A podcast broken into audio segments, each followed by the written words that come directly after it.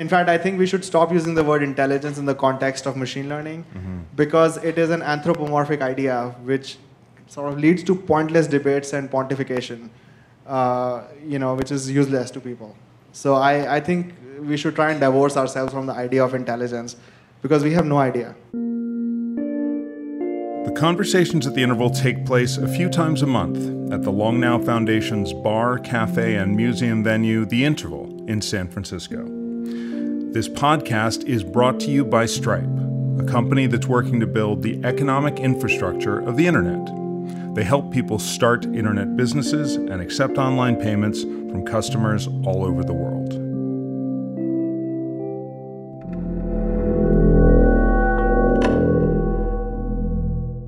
Now, um, let's uh, to talk about tonight's speaker. Uh, Gurjeet Singh holds a technology degree from Delhi University, a PhD in computational mathematics at Stanford. And since his graduate school days, uh, he has been developing uh, key mathematical and machine learning algorithms for topological data analysis, his uh, subject he's talking about us uh, tonight. Uh, he later worked at Google, at Texas Instruments, before co founding the company Ayasdi. And um, He's here tonight to talk to us about uh, data today and into the future. Please join me in giving a big round of applause to our speaker, Gurjeet Singh. Thank you. Can everybody hear me?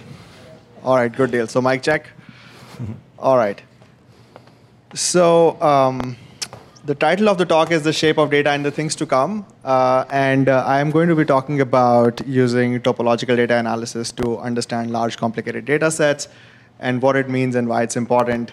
Uh, and you'll, you'll see in a, in a couple minutes here why the word shape is important. I'm going to be saying that word a whole lot in the talk. Before I do that, a quick introduction. Uh, you know, this, is, this picture is actually a very good, uh, a very good introduction to my career overall.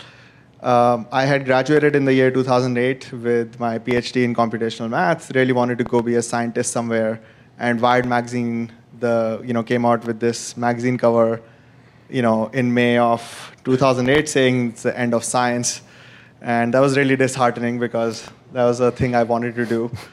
uh, and, uh, but but the interesting idea behind this was that was the following Around the year 2000 or so, DARPA and NSF, who fund a lot of scientific research here in the US, realized that the way people were doing science had changed pretty fundamentally. They realized that we were all of a sudden in a mode where we would create data first and ask questions later. One good example of this phenomena was the Human Genome Project, in which you know, we collectively invested many billions of dollars, collected the first seven human genomes in digital form, and uh, you know, we didn't really know exactly what science would come out of it. Lots and lots of great science came out of it, but we didn't quite know exactly what would come out of it. Um, and the way we got science out of that out of that project was essentially by having collected the data and then looking into it. And so DARPA and NSF realized that all of a sudden our ability to collect data was outstripping our ability to ask interesting questions of the data. Uh, and so they started investing in fundamental math. Their blue sky idea back in the year 2000 was that computers keep getting cheaper. There must be a way in which we can build hardware and software systems that will allow scientists to do more science from the data. So the idea behind this wired story was, you know, now all of a sudden we'll, we will have access to algorithms who will be able to, which will be able to sift through data and, you know, sort of get us more science than we might otherwise have gotten. So the idea kind of made sense. Um, and the way we approached it, since we were one of the groups that they funded at Stanford to do this science, was we used a very old area of math called topology, which I'll explain in a minute here, to essentially look through very many large number of disciplines and find new interesting findings in them. We published in areas as diverse as protein folding and cancer research and image compression and econometrics. Uh, and so DARPA basically gently asked us to commercialize our research, and that's why we started the company Ayasdi. Uh, and that's pretty much all I'll say about Ayasdi. Um, so for the rest of the talk, here are the four things I want to do. I want to talk about, uh, introduce the notion of topology and topological data analysis. Uh, I then want to give you a bunch of real life examples of what is possible with this technology. Uh, then I want to basically take this talk into this idea of explainability in AI. I believe that a lot of our lives today are run by algorithmic systems that most people don't really understand. Even the creators don't really quite understand. And I believe that topological data analysis is a good way for us to get a handle on explainability of AI algorithms, even when the algorithms themselves are opaque to the technique. Uh, and then finally, I just want to talk about the future of what you could do with what could happen with topological data analysis and with topology at large. Uh, so that's what I'm going to do, okay? Um, so the first thing is I want to motivate uh, an idea in machine learning today, which is called unsupervised machine learning. Uh, and that'll allow me to introduce the idea of topology to you. So let's think about how we learn from data today. Imagine that you, you, know, you work at a lab, uh, you know, maybe you're a genomics researcher and you're collecting gene expression data from a bunch of cancer patients. Uh, or maybe you are at a bank and you have to construct a stress test model. You're being given a large Excel file, and then you have to learn some stuff from that data. The way it works today is you start with a smart person. Uh, and typically, this is a smart person who's you know stayed in university, maybe done a master's or PhD. You know, unlike maybe a Zuckerberg or a Bill Gates who dropped out. So this is a person who stayed in school. this smart person comes up with questions or guesses or hypotheses, right? So they might say, okay, maybe this is this is a question in the data that I might go ask. They can then convert it into code of some sort, and I'm using the term code very liberally here. It, I don't mean any specific technology. Uh, or they could use what's known as business intelligence software colloquially, you know, where you can use the user interface to pose questions for you. You run those against database, see the results back, and then maybe you're right, maybe you aren't. And in general, in the software industry, we've paid a lot of attention on those two bits on the right, the databases and the BI systems. We've tried to make databases bigger, faster, and cheaper so that the cost of asking a question can be as low as possible. And the second thing that we've done from a software perspective is we've tried to democratize access to data. So we have great business intelligence software today that you know relatively easily allows you to ask questions of complicated data sets. Even Excel is a very good piece of software to allow you to do that. Uh, and this has been a great advance. One of the major problems in this, this method overall is that it's a guess and verify method. You have to hazard a guess, and then the software allows you to verify whether your guess was correct or not. And the issue with that is that you know, in the past when data was simpler, making guesses was something that we could do. Today, making guesses is, not, is something that's pretty much entirely out of the domain of people when the data is more complicated. And in fact, in this process, with complicated data, the only time you learn something is when you hazard a guess and the software comes back and tells you that there is no support for your guess, that you learned nothing. Then you know that your guess was incorrect. If there is some support for your hypothesis, you don't really know whether you were whether your hypothesis was complete or not. So the completeness of your questions is actually a huge problem, and you wouldn't know. Um, so that is kind of the motivation of an area of machine learning called unsupervised machine learning, where you expose large complicated data sets to a machine learning system, and the machine learning system learns something about it and helps you understand it. Uh, and this also allows me to very quickly introduce this notion of topology to you. So now I'm going to ask one math question. Uh, so I'm warning everybody about that. Uh, so to introduce a math question, uh, this is a map of uh, the city of Königsberg. Uh, it's now in Russia. And this, um, this there's a river that runs through this city. It's called the, it's the name of the river is Pregel, River Pregel. And the way the city is set up is that there is an island in the middle. The river kind of flows around the island, and then it forks into two pieces, right? So in the year 1700, or thereabout, 1730 actually, uh, there wasn't a whole lot going on. So people were generally looking for interesting dinner conversations. One interesting dinner conversation was could you cross the entirety of the, could you go through the entirety of the city of Königsberg having crossed every bridge only once. Okay? So that was a dinner conversation. Again, without making any statements about people's lives back then, uh, that's what they had going on. Um, and it was actually a vexing problem. You know, people, people for about a decade or so tried to get to an answer to this problem, and they couldn't. Okay, so here's the math question. How might you, and I'll take three guesses, how might you attempt to answer this question? What would you do? Three guesses. Graph theory, good. So some background there. That's great. Back then, people didn't know graph theory, right? So, sorry? Permutation combination. Okay, that's also also a good answer. What what else might you do? Trial and error. Great, perfect. And that's what people did almost all the time. Uh, one of the things that people tried was they basically said, let me measure the length of each bridge. Let me see what is the exact kind of the coastline. And let me try and you know, figure out how long will I have to travel. Right? All of these things that were geographical in nature that you could very easily see from a map, people started measuring those things. And, and they couldn't solve it it took about a decade or so, uh, and there was a very, very, the most famous mathematician, arguably, Leonhard Euler, who eventually solved this problem. And what he realized that there was a lot of extraneous detail in this problem. Right? The length of the bridges doesn't really matter, right? He realized that lots of lots of lots and lots of these things were kind of irrelevant to actually solving this problem.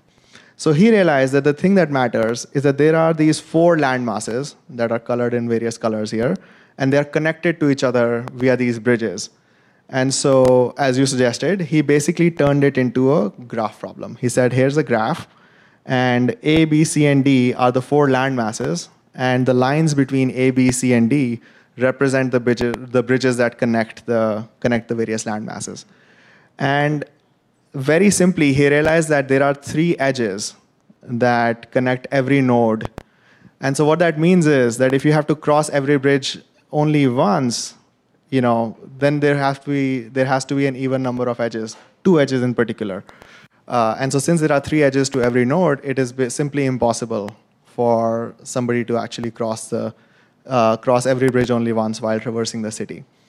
So this was a key insight, and he then started developing the area of topology and, and graph theory and, and the study thereof. Um, and the key thing about topology is that it's a study of holes, and I'll describe that in a, in a couple minutes here as well. So that was his key realization, that whenever you're trying to study a problem, try and throw away a lot of the extraneous detail and try to focus, uh, try to reduce the problem to sort of the essential detail in it while maintaining the essential complexity. So let me take the example a little further now to modern times when we actually have more data sets, and let me give you some intuition behind topology. Uh, here are these I, on the screen, I have these four shapes, and I'll give you a quick story about each one of these shapes very quickly, uh, and then I'll explain an aspect of machine learning behind these shapes. The first shape is very simply a line. Uh, so, for example, you know, if, imagine depressingly somewhat, if you're trying to buy a house in the Bay Area, and you make a plot of the price of the house versus the square footage, you know, you will see a linear relationship, um, and uh, and in in machine learning, this is called a regression problem. Where imagine if somebody said, I want you to predict the house price, I'll give you the square footage. You know, you might draw a line through the set of points that you've collected, uh, and, and that might give you some sense for how much you'll end up paying for the house. And obviously, you'll decide you can't pay for it. But uh, nonetheless, that's the process you'll go through. So I want to give you some insight into how does this machine learning process work? What does regression do? Regression assumes that your data looks like a line or a plane, and then it tries to find the best line or plane that looks like your data. Okay, so keep that verbiage in mind. Uh, another, another very, uh, another common problem that we solve in many different contexts in business or in science is called clustering, where you're given a bunch of data and you're trying to determine are there self-similar parts of the data. So for example, if you've collected data about, uh, let's say, a lot of patients who have diabetes, type 2 diabetes, let's say, you might want to know are all two type 2 diabetes patients similar or are there multiple types of type 2 diabetes patients? So you might attempt to solve it via clustering problem. And the way clustering works is again very similar to regression in that you assume that your data breaks up into multiple pieces and then you try and find the best decomposition of your data into that many number of pieces right? So similar to regression, you assume a particular shape, and then you try and look for that shape in your data. The third example is a loop. Imagine that you are an economist, and for every year you you know figure out the interest rate of the Fed and the growth rate of the economy, and these are your two axes, and you put a dot for every year that you collect the data. You will notice that the data evolves in these cyclic patterns, where when the interest rates are low, economies grow, and then eventually when the economies have grown too much, the interest rates are tightened and the economies start to shrink again. Again, we are in topsy-turvy world these days, so um, no bearing to real world these days apparently. Uh, but nonetheless, that's what you would see in, the, in your data. I'll come back to that picture in a second. Look at the fourth picture. Imagine that you're, let's say, flying from San Francisco to New York, and you stick two sensors on the plane.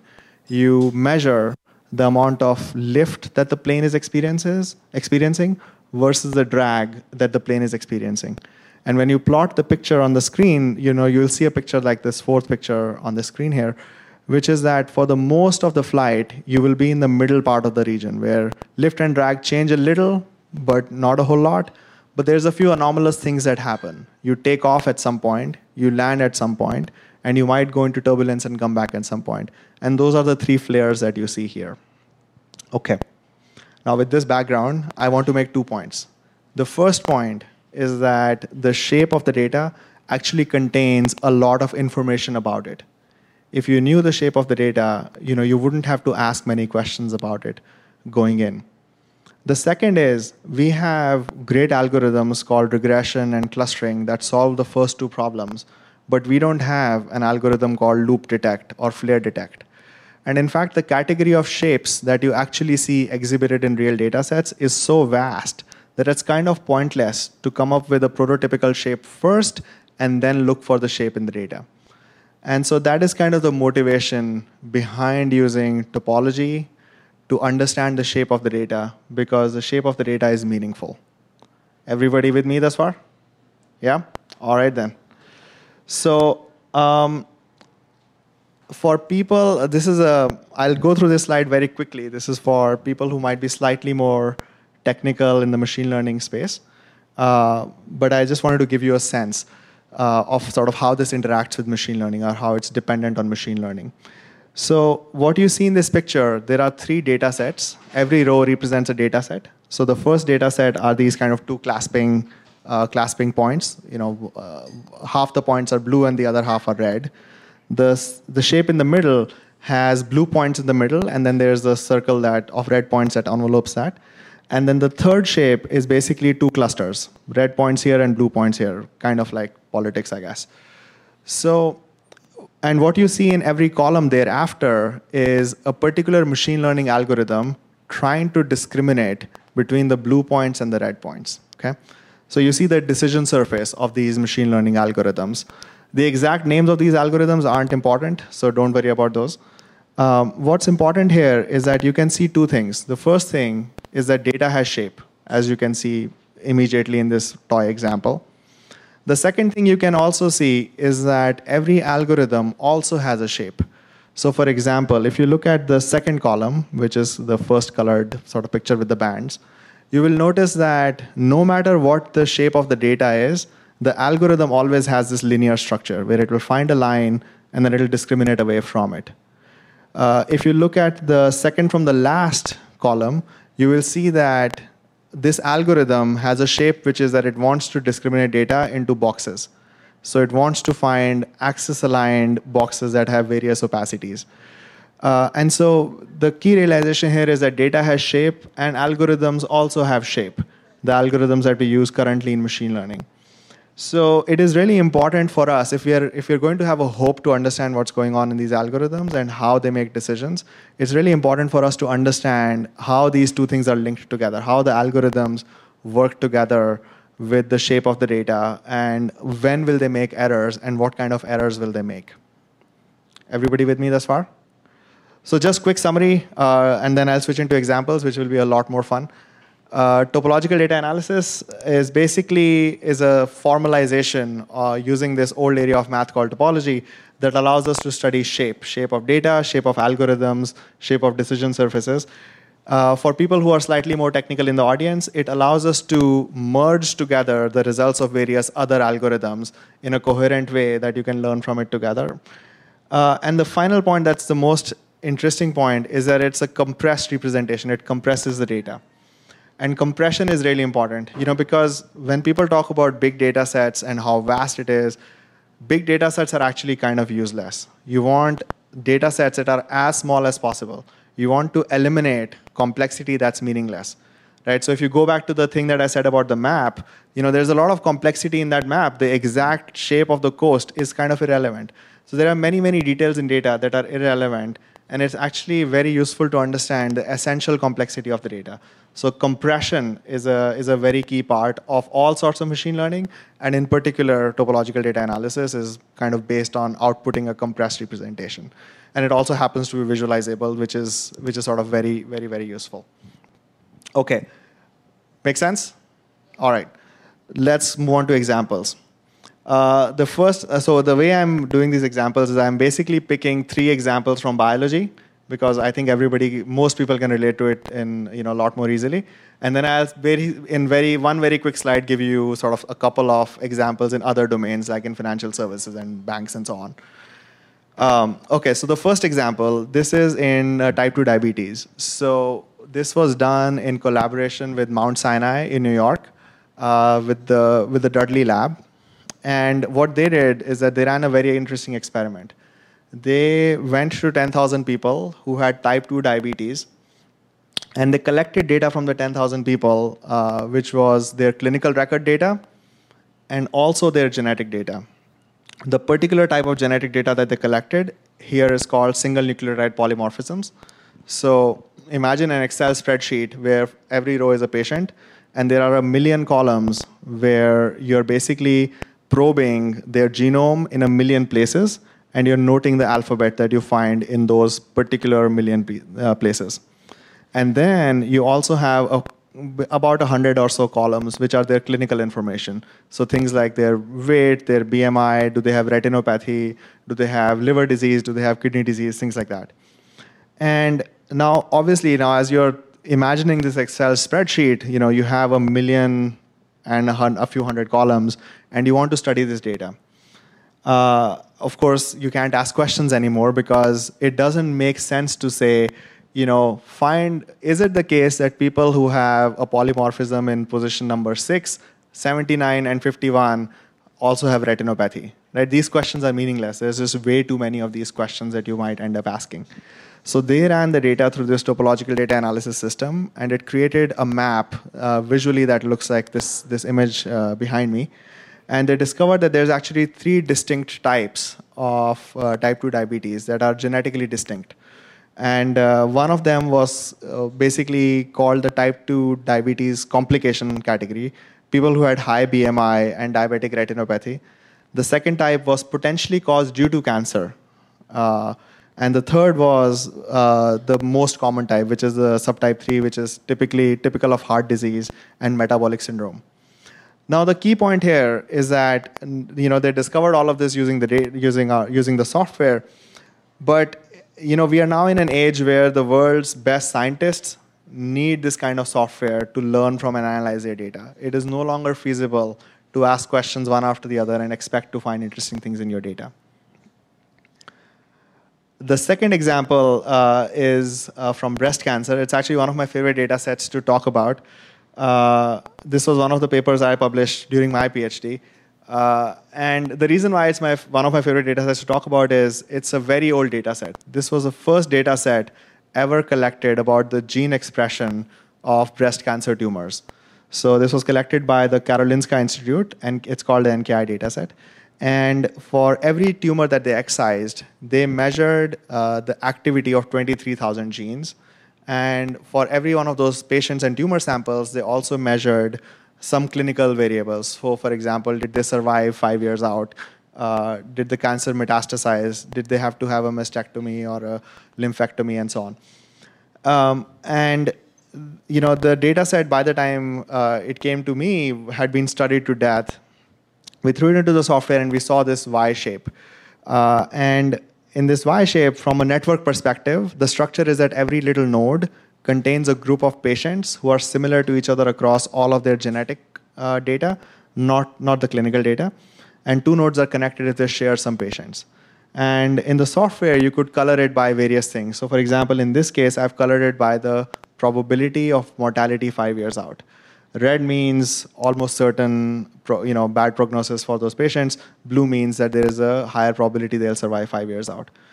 Now, in breast cancer literature, one, one of the things that's very well known uh, and understood and well studied is the behavior of a particular gene or a particular hormone called estrogen receptor. When the estrogen receptor levels are high, uh, it's generally the prognosis is generally not great.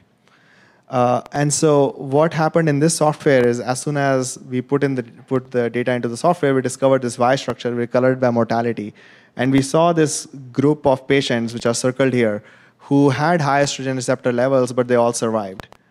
And it's a relatively small part of the data. It's maybe only about 5% of the patients, but we replicated it across many, many different data sets, and we're always able to find this signature. Uh, and now there is actually a, a, test that you can do for it, and sort of there's a differential procedure that's prescribed to these patients. So that's the reason why it's one of my favorite data sets to talk about. But it's also an example of why the shape of the data illuminated this thing that otherwise would have gone unnoticed. All right. Third example, uh, this is done in collaboration with the Schneider lab at Stanford. Uh, and so David Schneider, he he's asking a very interesting question. He's basically looking at one patient at a time and he's trying to see the arc of a disease. So, for example, somebody gets malaria, and uh, you know, for the entirety of their stay at the hospital, you know, he'll collect their uh, their blood samples and measures their uh, their proteome in the blood. proteome essentially measures a bunch of proteins in the blood. Uh, and he, the question he wants to answer is what is the disease trajectory? In what cases does the disease trajectory go into a bad state? In what cases does the disease trajectory come back into a healthy state? Now, from a topological perspective, one thing you'll notice is that all of the examples I'm showing you here are full loops. And so, what that tells us is that all these patients started from a healthy state and came back to a healthy state.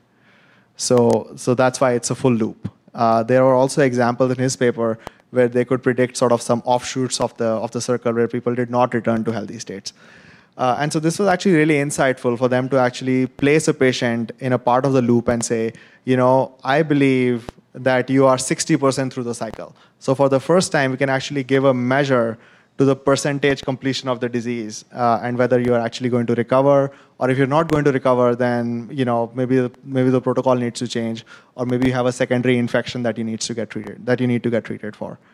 Uh, and so that was really insightful. Make sense? All right. So now i'll switch gears and i'll talk about uh, some examples out of out of biology.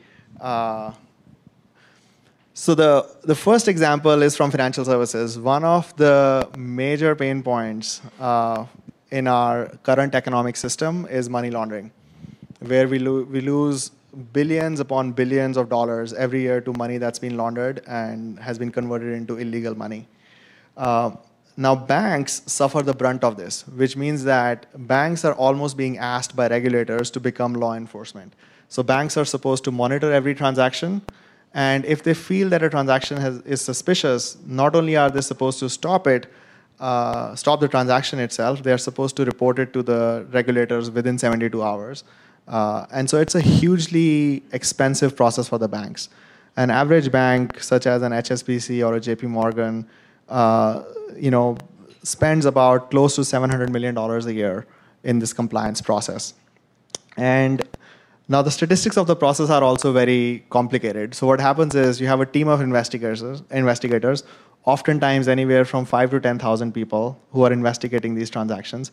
And 99% of the times, their investigations do not result in a suspicious activity report.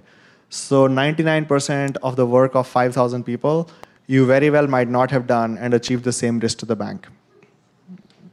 So, this application essentially utilizes uh, a behavior profile of customers. What it says is that I'm going to study every customer based on the transactions that I've seen from that customer over the past year and a half or two years.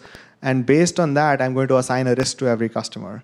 And based on, based on the risk classification of the customer, I'm going to either investigate at a higher level or lower level.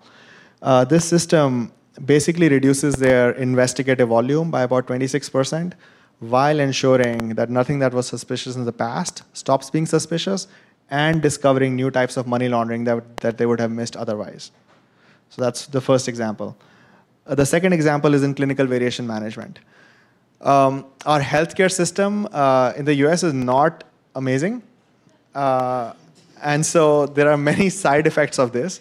One side effect is that if you go to a hospital system and, you know, let's say you are there for a knee surgery, and you go to the hospital system and say, okay, how much is it going to cost? How long am I going to be here? They basically can't answer these questions in any level of detail that a smart person or a regular person these days would like. Uh, and you know the question is why? Why is it the case? Why are they? Why can't they just find these numbers? Why is it difficult? The problem is that there is next to no standardization in healthcare. Now some of it is expected. You know everybody is unique, so you can't have a cookie cutter sort of uh, procedure for everybody. But the amount of standardization in our healthcare is so low that every patient is actually treated uniquely. Uh, so what this application does is that it hooks into their electronic medical record systems and it hooks into their um, financial system, the hospital's financial systems, and it tries to determine the good variation in care that's being offered to patients for every procedure and the bad variation that's being offered to patients for every procedure. Uh, and it helps physicians look at that data, helps them understand the data, and helps them adopt, discover, and adopt best practices. And again, this is a category where, you know, if, for example, if you go for a knee surgery, the number of events that happen to you are close to 5,000. And these are all the way from nursing orders to dietary orders to the actual implant to the post-op procedure to the follow-ups and so on. But the variation is humongous. So the 5,000 events that happen to me or that, that might happen to somebody else are so different that it's actually a very, very difficult problem to find the standardized, uh, some standardization in sort of how the care will progress. Uh, the anecdote here is that you know one of the one of the latest uh, people to try this is a small community hospital system in Florida called Flagler, who basically determined uh, that for patients suffering with pneumonia, and they they have an aging population that they serve there. Uh, for the patients suffering with pneumonia, they were able to lower their length of stay in the hospital by about a day and lower the cost of uh, per patient per encounter by thousand dollars which at their scale is worth millions of dollars, and obviously it delivers better care to many of those patients. Third example, cybersecurity. Uh, again, we, you know, not a day go, not a day goes by when you, you know, don't read a report in the Wall Street Journal, something about a hack or, or something of that sort.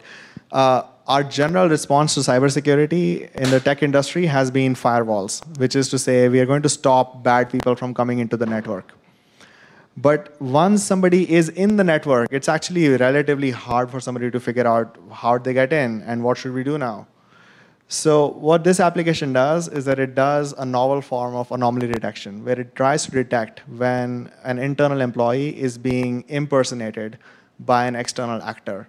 Uh, and so its first application, in its first application at a large telecom company, essentially helped them discover 15 criminals who were already hiding in their system from amongst 11.5 million accounts.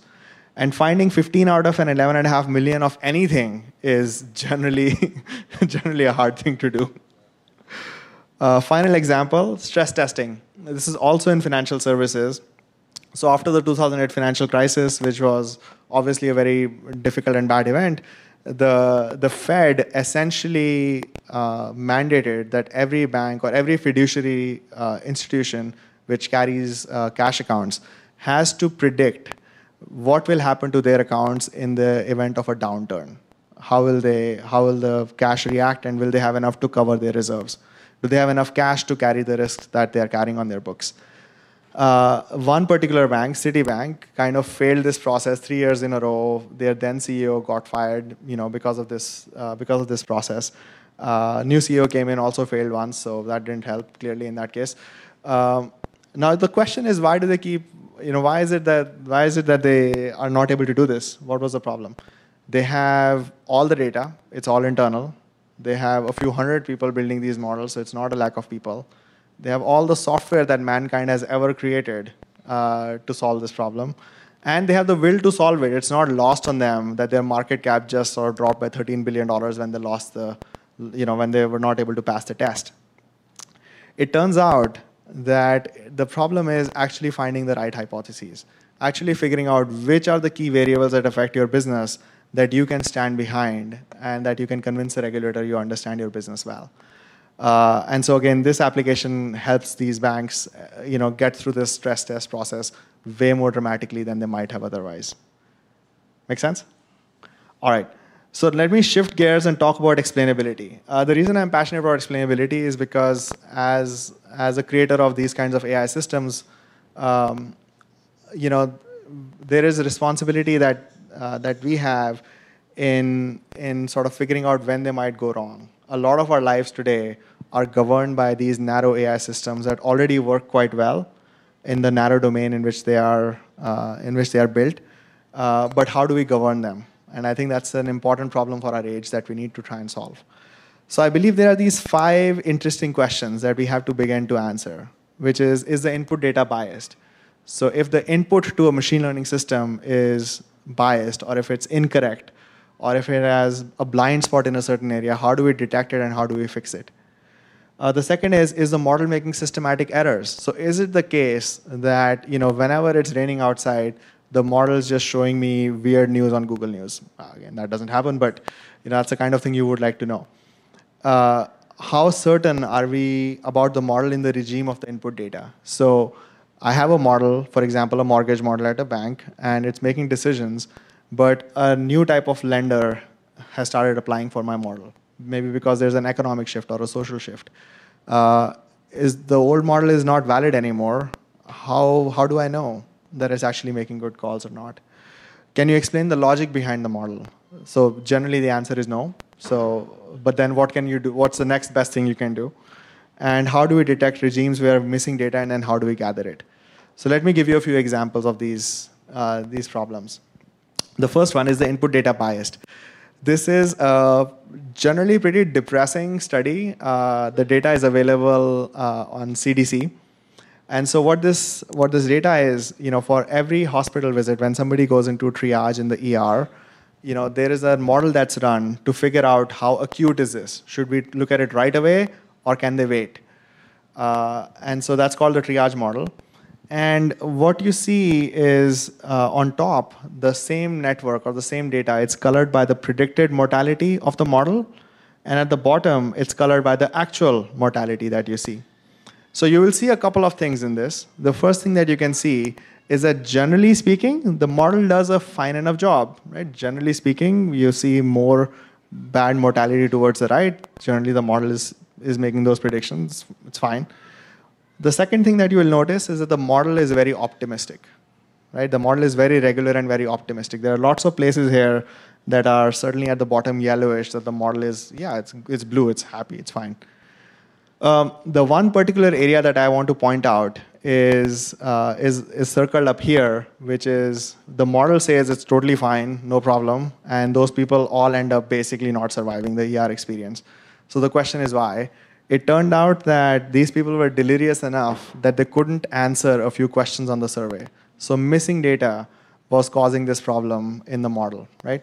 So this is an example of how do we detect bias in the input data to the models where we can then go hopefully correct it either in some human way or process or in some systematic way. Second example is the model making systematic errors. Uh, this is an example from, um, from a fighter jet. Uh, if you've read the news uh, recently, the F-30 and F-16 programs aren't doing amazingly well. And uh, one of the major reasons is that a lot of pilots in these systems are having hypoxia events. And what that means is when they're flying the plane, all of a sudden they they become unconscious. And when they, you know, when they eventually land, it turns out that they had a severe lack of oxygen for a small amount of time, that led them to becoming unconscious. Um, now, obviously, this is not lost on anybody, not on Lockheed, not on Boeing, not on the Air Force itself. So the question is, you know, what are they doing about it? And to their credit, they've installed lots and lots and lots of sensors in the plane. So in fact, a plane today collects about a terabyte of data every minute from all these sensors, right? Now, again, the obvious problem when you collect a lot of data is how do you know when, you know, how do you know that, uh, when do you know that data is actually pointing to something useful or not? And similar to the compliance thing that I talked about earlier, in this case, 99% of those cases are just false alerts.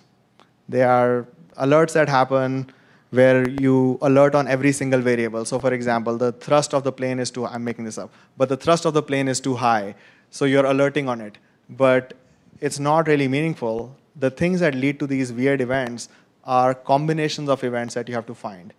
So in this example, you know, you discover the systematic errors that the false alarm model is making, and then you expose it to uh, through a user experience that's usable by a domain expert, so that a domain expert, you know, who wants to get to the root cause is able to figure out the root cause and fix the problem at root cause. Uh, so this is an example in figuring out systematic errors. The third is how certain are we about the model in the input regime of the data. So we've created a model, uh, and so this case, this is a financial stress test model, and we want to figure out which variables are the most important. I'm just speeding up a little bit just looking at the time here, uh, so I'll go quickly through this. But again, the case here is that for every time you get an input to the model, you can place it on the model that you created in the backend, this topological map, and you can figure out is it a is it an is it a region of high certainty or not. So at least you can attach estimates to every prediction that you make individually, and say that hey, if I'm recommending this news article to somebody, you know what is my estimate that I will be correct in this prediction. So I think it's a really important ability for models to have to do that. Uh, finally, uh, the second last example here is how do we explain the logic behind the model. So this is a picture of ALVINN. Uh, for people in the machine learning community, this was the first time we built kind of a self-driving machine. Uh, and it worked pretty well, actually, right? It, it, it worked uh, amazingly well for the time. It had a camera system and a self-drive system and all of that. Um, it turned out that, you know, they built this over the fall. They built it really, really quickly. And when they tested it on the first day of summer, it didn't work. So the question was why? Why is it not working? and it turned out that the model had learned to, to, to basically see the sky as being gray. So if the sky was blue, the model was like, what, what just happened? You know, I, I don't know what to do anymore. so today, in our image detection systems, we run way more complicated models. So this is a, this is a deep learning model uh, for people who have who've seen the news recently, deep learning is making all sorts of waves in perception problems, things like image classification, you know, text and sound and so on. And in all these perception problems, you know, when you learn these models, they're essentially huge arrays of numbers. That's what a model is these days, like these deep learning models. And they require a large amount of data to train, and there is no easy explanation. You know, so if somebody said, "Why did this model do this?" What am I going to say? Will I say that the computer knows how to multiply numbers correctly, so hence it must be correct? because that's the best I can say today. Is the model learned these numbers and the computer knows how to multiply, so you know that's it. Um, we think there's a better way. So this is an example where you use topological data analysis to introspect into the model. What you do is you take those large weight matrices that you've learned, you throw it into the topological data analysis framework, and it helps you figure out what are the base patterns that the model has learned and how are they connected to each other. Uh, in fact, it also allows you to speed up the training. So there's a problem in machine learning called sample efficiency. How much data do you need to train a model so that, you, so that you like its result? Uh, sample efficiency is a huge problem. And so topological data analysis, at least in this perception visual problem, allows you to speed up your training time by about 4x by giving it some topological information about the, about the base underlying data. Yeah. Uh, finally, how do we, okay, I'll, let me skip that. Um, generally speaking, there are two things about the future that I'd like to say. The first thing is AI systems of the future. What should we expect smart AI systems of the future to do? And I believe these five capabilities are fundamentally important. The first is to discover, which is when exposed to large complex data, these AI systems have to be able to come up with hypotheses from the data without a human being telling, telling it exactly what to do. The second is to make predictions. I think we do a pretty good job, and we are continuing to do this better and better. The third is to justify, which is to explain the logic behind the model and why it makes the decision it makes. The fourth is to act, which is that we must build these systems for domain experts. If you're going to require an army of data scientists to do any of this, you know, then the common man has no hope of actually being able to use these effectively. you know, like I said, even the best scientists in the world, you know, need these kinds of systems today. So it's very useful to, very important to build contextual user experiences for them. And finally, to learn, which is as data evolves, the models have to understand how they are feeling and evolve. So that's the final bit. Okay, now things to come. Uh, now, this is not about topological data analysis, but this is about topology in general and why it's useful and why you should care. Uh, the 2016 Nobel Prize uh, was awarded to, uh, to Thouless, Haldane, and uh, Kosterlitz for topological phases of matter. Essentially, they studied very small films of atoms and molecules at very, very cold temperatures. And there were some interesting quantum effects that nobody had explained before that they were able to explain. And it has led to a huge amount of research in the area of topological materials.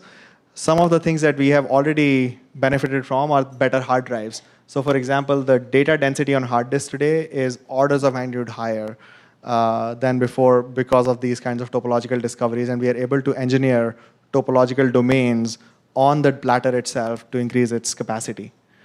Uh, the second is insulators.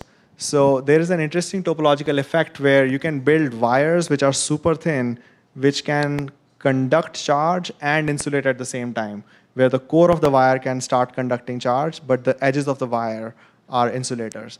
So it's a very exotic, uh, exotic way of building these things, but these might be commonplace by the time my kids grow up. Uh, superconductors, a lot of the recent research in superconductors has been made possible due to topological properties at the quantum scale. And finally, uh, in computing, uh, cube, there's quantum computing is a new frontier in, in, in computing. And one of the major problems in com quantum computing is essentially the stability of the bits. So uh, topological properties uh, of quantum materials have a chance of actually being able to make more stable qubits, where we'll be able to read, read data from them with a higher probability of success than before, just because topologically we can lock the data in, so to speak. All right, that's, that's what I had. Happy to answer questions. I'm sorry I went a little bit over.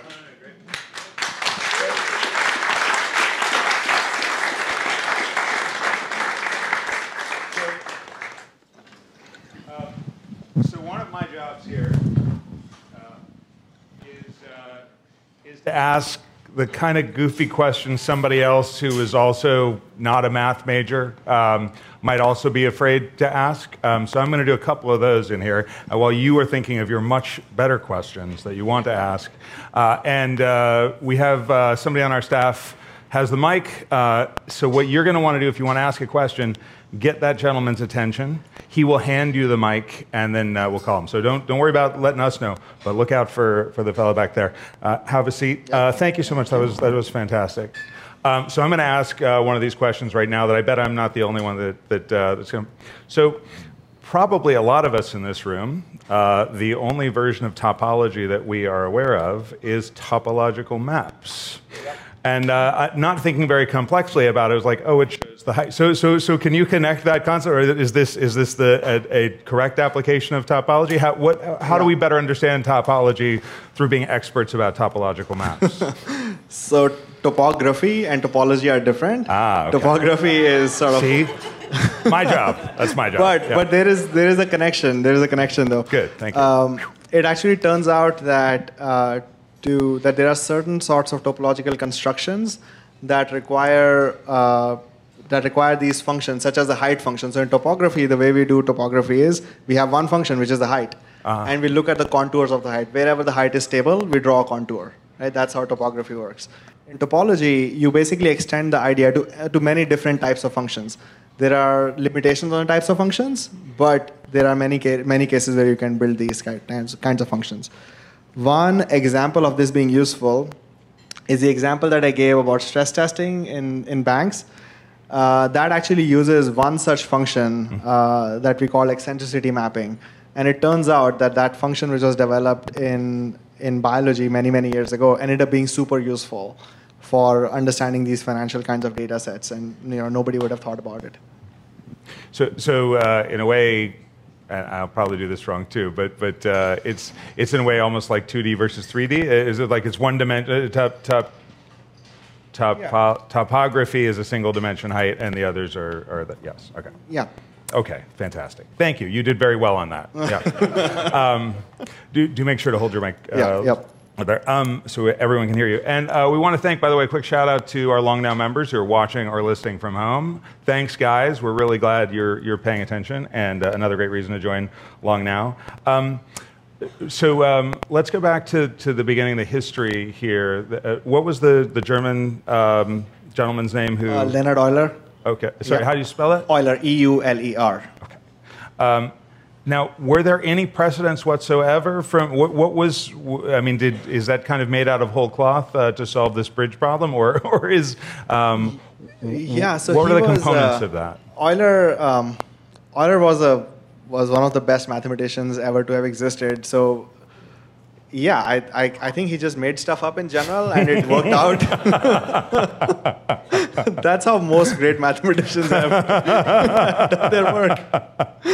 You know, that's basically the reason why the Fields Medal, which is kind of the Nobel Prize of mathematics, is typically you know earned by very very young mathematicians. Is you got to make stuff up in general. So, uh, and, and we're going to get to, audience questions in a second here, but um, as you're, and you touched on, it's so, it, it's so interesting the applications across different industries that have different problems, but I'm, I'm curious, is, I mean, in a way, um, things kind of, uh, we can extract data about all these different things, and the data itself in its form may look very similar. When you're looking at it with this kind of analysis, do you see sort of similar shapes, as it were, um, across different areas? Is, is the health data and the financial data, are there, you know, um, I mean, I, it's funny, I think, one of the things I think about in this area is, is people that have done like stock price analyses that have different shapes that they respond to in their bidding and so forth, right? So, um, uh, do, it, are the insights that are seen in, say, some of this health data around the disease um, useful in some way, or are there almost archetypes that are that are that are applicable to a financial set of data or something? So I think um, slightly, not exactly, but slightly related is this Uh. notion of algorithmic serendipity, which is something that we've noticed over and over and over again. So one of the ways in which you know we architected our software was to basically say, you know, we have this huge library of machine learning functions, all sorts, supervised, unsupervised, uh, semi-supervised, and so on. And we would basically, from a software perspective, run all of them on as much data as we possibly could for any given problem. And over and over and over again, we've realized algorithms that were developed in one area ended up being useful in another area. And people in, for example, financial services never studied algorithms in biology.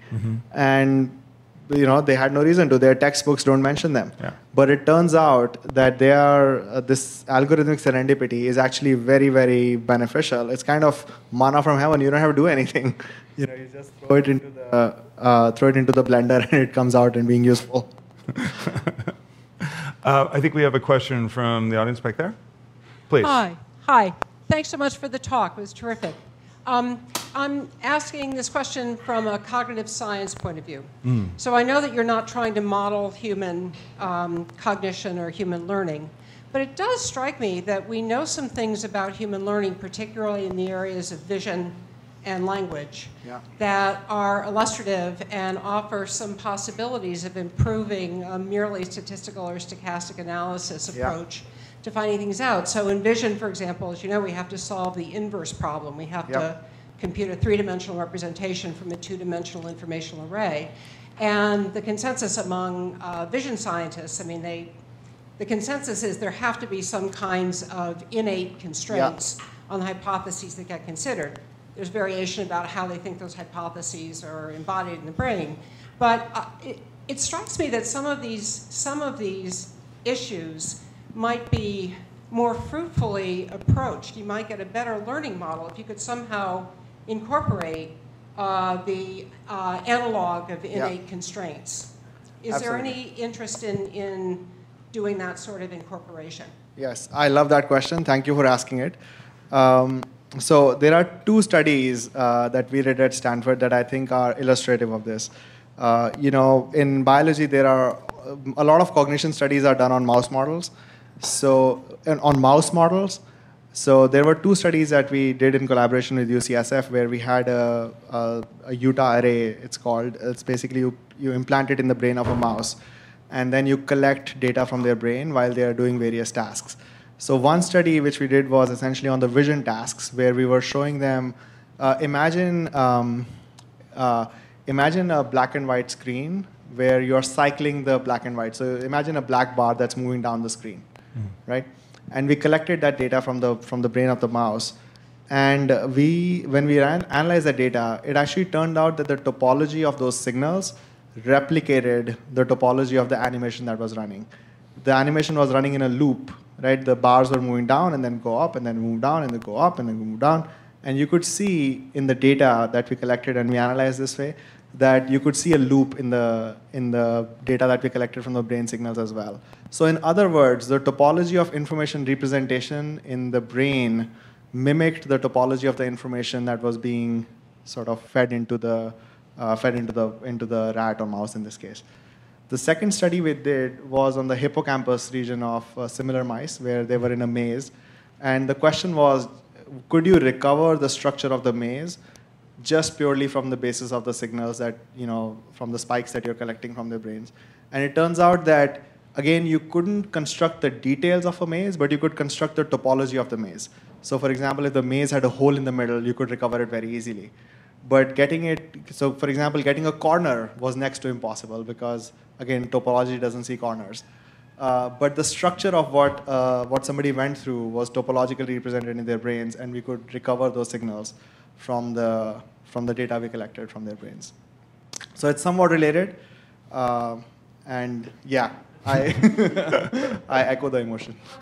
yeah.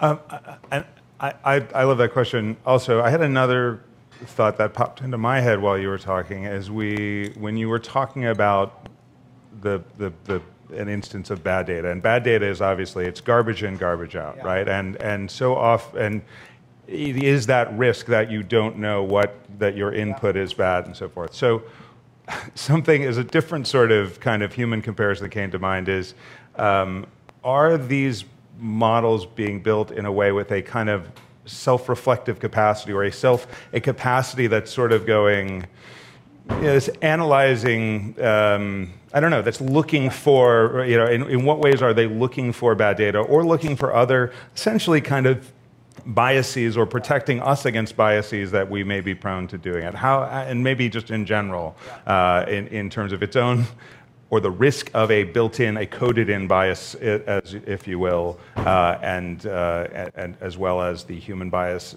biases of those who are reading it after the fact. Yeah.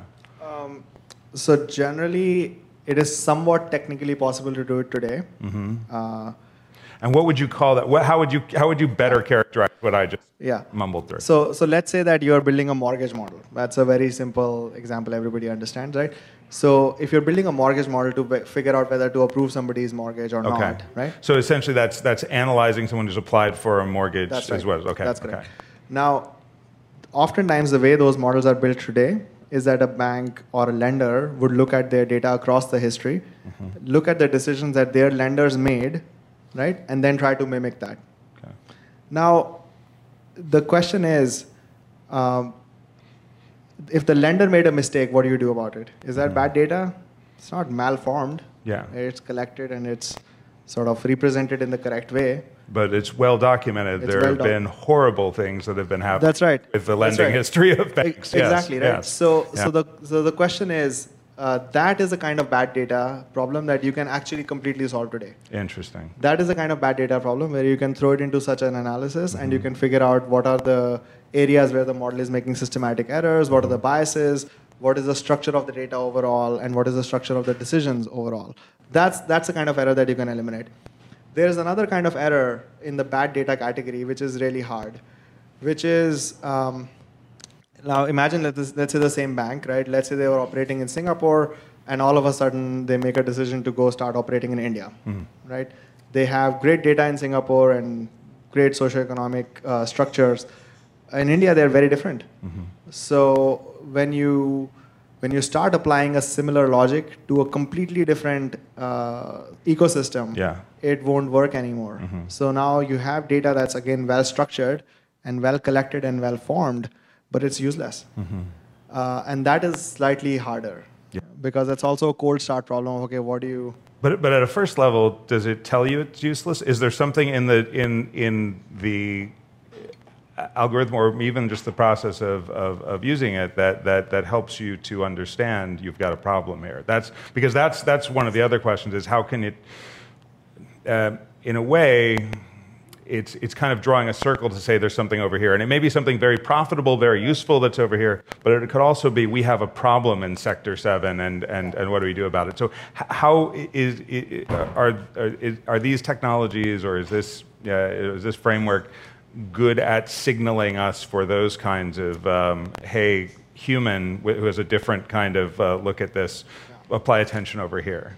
It can do it in a well-running system already. Sorry, in a what? In, in a well-running system. In a well-running So, for system, example, yeah. if you've been doing it in, a, in let's say Singapore again, right, Uh-huh. as an example, and you've been doing it and you've been collecting data for how it did, uh, then the model can start suggesting that even though I am trying my best to emulate what a human lender did, but here's what I'm seeing in my error surface, Yeah. and here's what I suggest you change. Yeah, That is yeah, possible. yeah. But if you are in a de novo situation where you don't have any data, Right. and So you're saying it's got a baseline. If it's got It a has- that's baseline, right. now now it's got That's right. something to, to, to see that variance. That's right. Interesting. But the interesting thing about the baseline is that it's Mm-hmm. an engineering problem now. In many cases, we can actually engineer the system so that it has and creates a baseline and operates off of that. Mm-hmm. And taking that engineering approach to these systems is actually, I believe, will be a huge bang for the buck Mm-hmm. in general in the economy if we applied it. Uh, we have another question on the second row. Thank you very much for this uh, wonderful talk. Uh, the question that I have is about um, um, scientific methods of analysis through the history. So there was the age of proof, mathematical and logical, and there is the age of modeling with calculus and you know all the the, the, the uh, descendants of it. And then there is the age of like ultimate pattern recognition by the machine. So how do these connect? For example, what's the role of something like a stochastic simulation or continuous simulation in this world? Yeah. So uh, that was a really great question. I um, Make sure you're holding. Yeah. Yeah, oh, thank you. Yep. That was a really great question. I, so I think if I can, let me summarize the question just so we are on the same page and then, then I can answer it if I'm correct. So the question was, you know, we've had many ways of inquiry. We've had sort of prove it to me, uh, you know, write an algebraic proof. We've had the, you know, here's the, you know, here's the, here's the data and here's the equation and now does it work or not, right? Uh, and the question was, what, what, what do we, or how do we deal with stochastic systems where we are simulating and we are collecting data, right? Okay.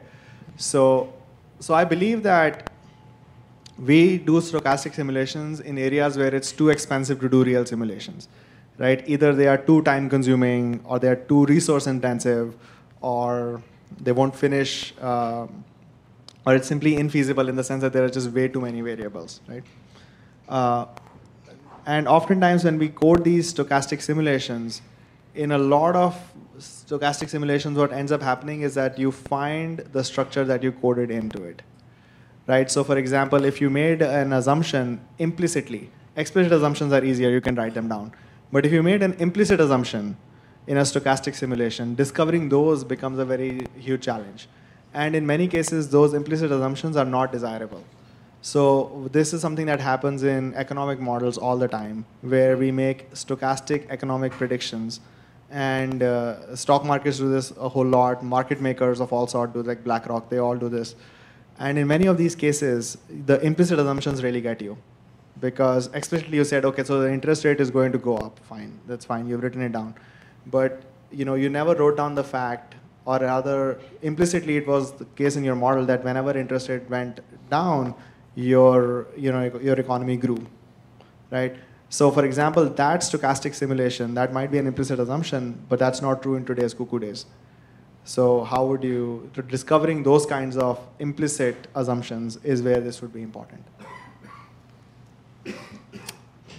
Right back here. Uh, so I'm going to ask you to make a subjective assessment of the world here. I was very intrigued by your example with the bridges, that people had a hard time figuring this thing out. And we're doing things like measuring the lengths of the bridges, and I'm like, I'm even struggling to find out what kind of calculation they were trying to do. You know, when the example that's given is like what I was, what I was already thinking in my head. I that I've already absorbed the wisdom of this, of the mathematician, but it, this problem of people paying a lot of attention to things that are wrong or having like really dumb theories that aren't even related to the problem they're trying to solve. I mean, don't we still have that in this world? So, my question is um, I, I, get the thrust of your talk that we have some tools to kind of get around this problem, but are we also swamped by people looking at the wrong information and paying attention to things that don't matter and and and if you were to give an assessment of the world in terms of whether we're paying more attention to those things versus better approaches, I'm, I'm curious if there are examples that come to your mind or, or what you would say about that, that bigger question. So I think uh, generally it's an untenable question overall, right? Are people focusing on the right things or not? Uh, the word right is... We, yeah, that's right.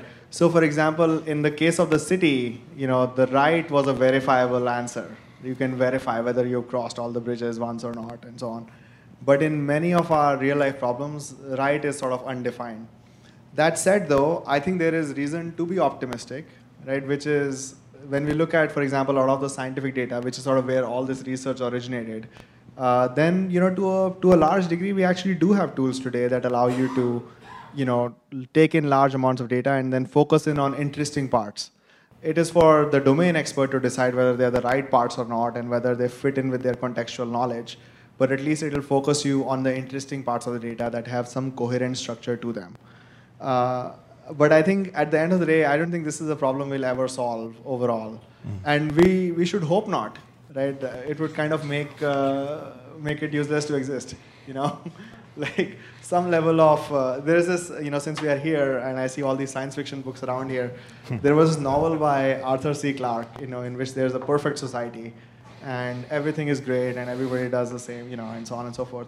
But the people who programmed the perfect society, oh, thank you. The people who, who programmed the perfect society also programmed a joker in the society who every now and then would just come in and wreak havoc and like, you know, shit would hit the ceiling and like it would be bad, right? It would be it would be horrible. And you know, eventually at the end of the book, you discover that they did this. They allowed this Joker system to exist in the novel or in the, in that society just to keep things interesting. Otherwise, it would be too programmatic, you know. So like in some sense, you kind of hope for some whimsy, right? So, so in some sense, some of it I don't. Uh, it's fine. Some of it should exist. Uh, but for many of the interesting scientific questions, we actually do have good solutions today.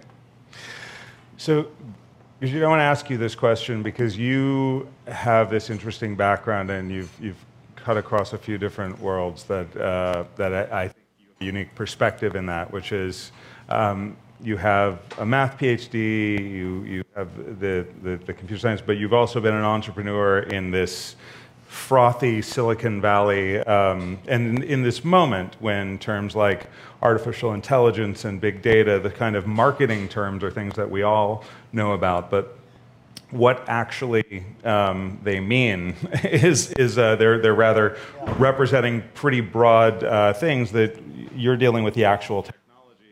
Um, let alone you know the, the, the math uh, and, and theory even, even behind that to a certain extent.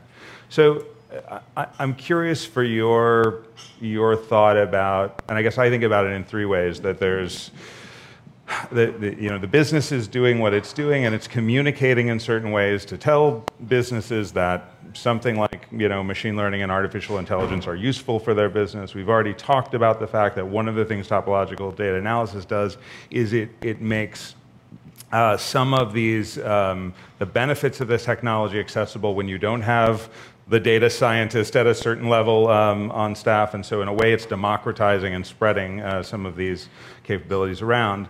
But at the same time, there's this, this hype machine and there's a, there's a blur on it. And then, and then in a third way, in addition to the people that might be shopping for this technology and the people that are producing this technology, the third is kind of the general public, a lot of us are in, where we may not be laying our hands on this, but we're getting a sense of, and we may have a more common sense of what AI means uh, or, or whatever. So I'm, I'm curious what, with, with the, the perspective, again, that you have, having gone through kind of a bunch of different layers of this, um, you know, where, what, is, what is fact and what is fiction here? Where, how, how mature is this technology? And also, again, speaking maybe just to the broadest audience as well as to, to folks that are more um, closer to this tech today in this audience, um, you know, what should we know to, to, to, to, to make sense of, uh, of what this moment is and what the real benefits are of some of these things? Yeah, so uh, there's a lot there. Uh, yeah, yeah. I so I, I, a couple of things. I think um, you started kind of with the with the arc of my career. Yeah. I think in general, um, math and computer science, even though they kind of work together, have generally been at odds with each other, in the sense that um, the area of math somehow has gotten into a state culturally where people who are mathematicians want to do pure math things. They want to stand in front of blackboards and write with chalk. That's I kid you not, the, one of the biggest, most heated debates that we had at Stanford in the math department was when they replaced the blackboards with the whiteboards. Uh, and thankfully, they've gone back, which is the right call. They're black now. That's, that's the way they should be. Well, watch out for automation. That's Right. all I have to say. Yeah. So, so, but, but you know, in general, uh, I think math, uh, math has kind of gone off in a, in a bit of a tangent where generally, culturally That's speaking, almost fitting, but yeah, go ahead. pun intended. but, uh, but, but I think generally speaking, computer scientists distrust mathematicians to a degree in the sense that because they have to get over a lot of mumbo jumbo that they don't understand. Yeah. And mathematicians generally don't want to quote unquote stoop low to communicate their ideas in, in a more effective way. So I think generally speaking, there is a lot there is a lot in math which was discovered hundreds of years ago, which is actually super duper relevant, uh, which you know, which I, I, I hope that fields come together in a more coherent way and uh, and sort of benefit each other. I think there's a lot like had we not done the number theory, we would not have had Bitcoin. You could argue about its value. I like it, but you could argue about it. But it we would not have we would not have had it had we not have researched number theory and cryptographic systems. Uh, so I think generally these two fields need to come together in a more coherent way than they than they are today. Now the second part was to add, to sort of think about what is what is the hype and what is the reality in AI. I think generally the sad fact in 2019 is the bar to call something AI is very low. Yeah. Yeah. Like you can have an Excel spreadsheet with a few formulas and get a gold star for it being an AI system today. so, so Don't try and run a spaceship with it. It's just not, not going to work. Yeah. uh, so, like in general, whenever somebody says, you know, blind intelligence or blind intelligent or whatever, it's not. It's not. It just isn't.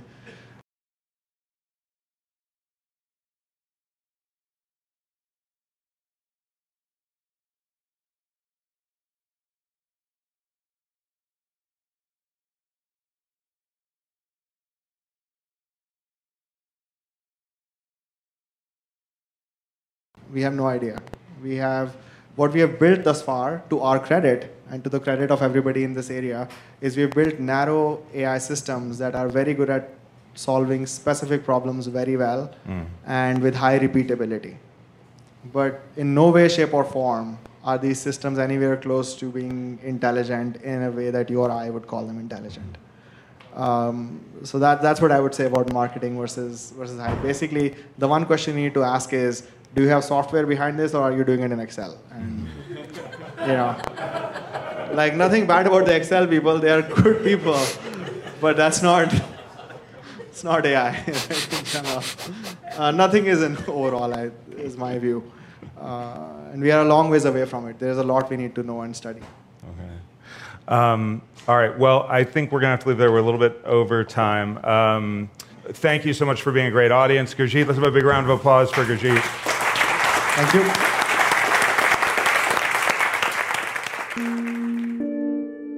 If you enjoyed this talk, we hope you'll subscribe to hear more.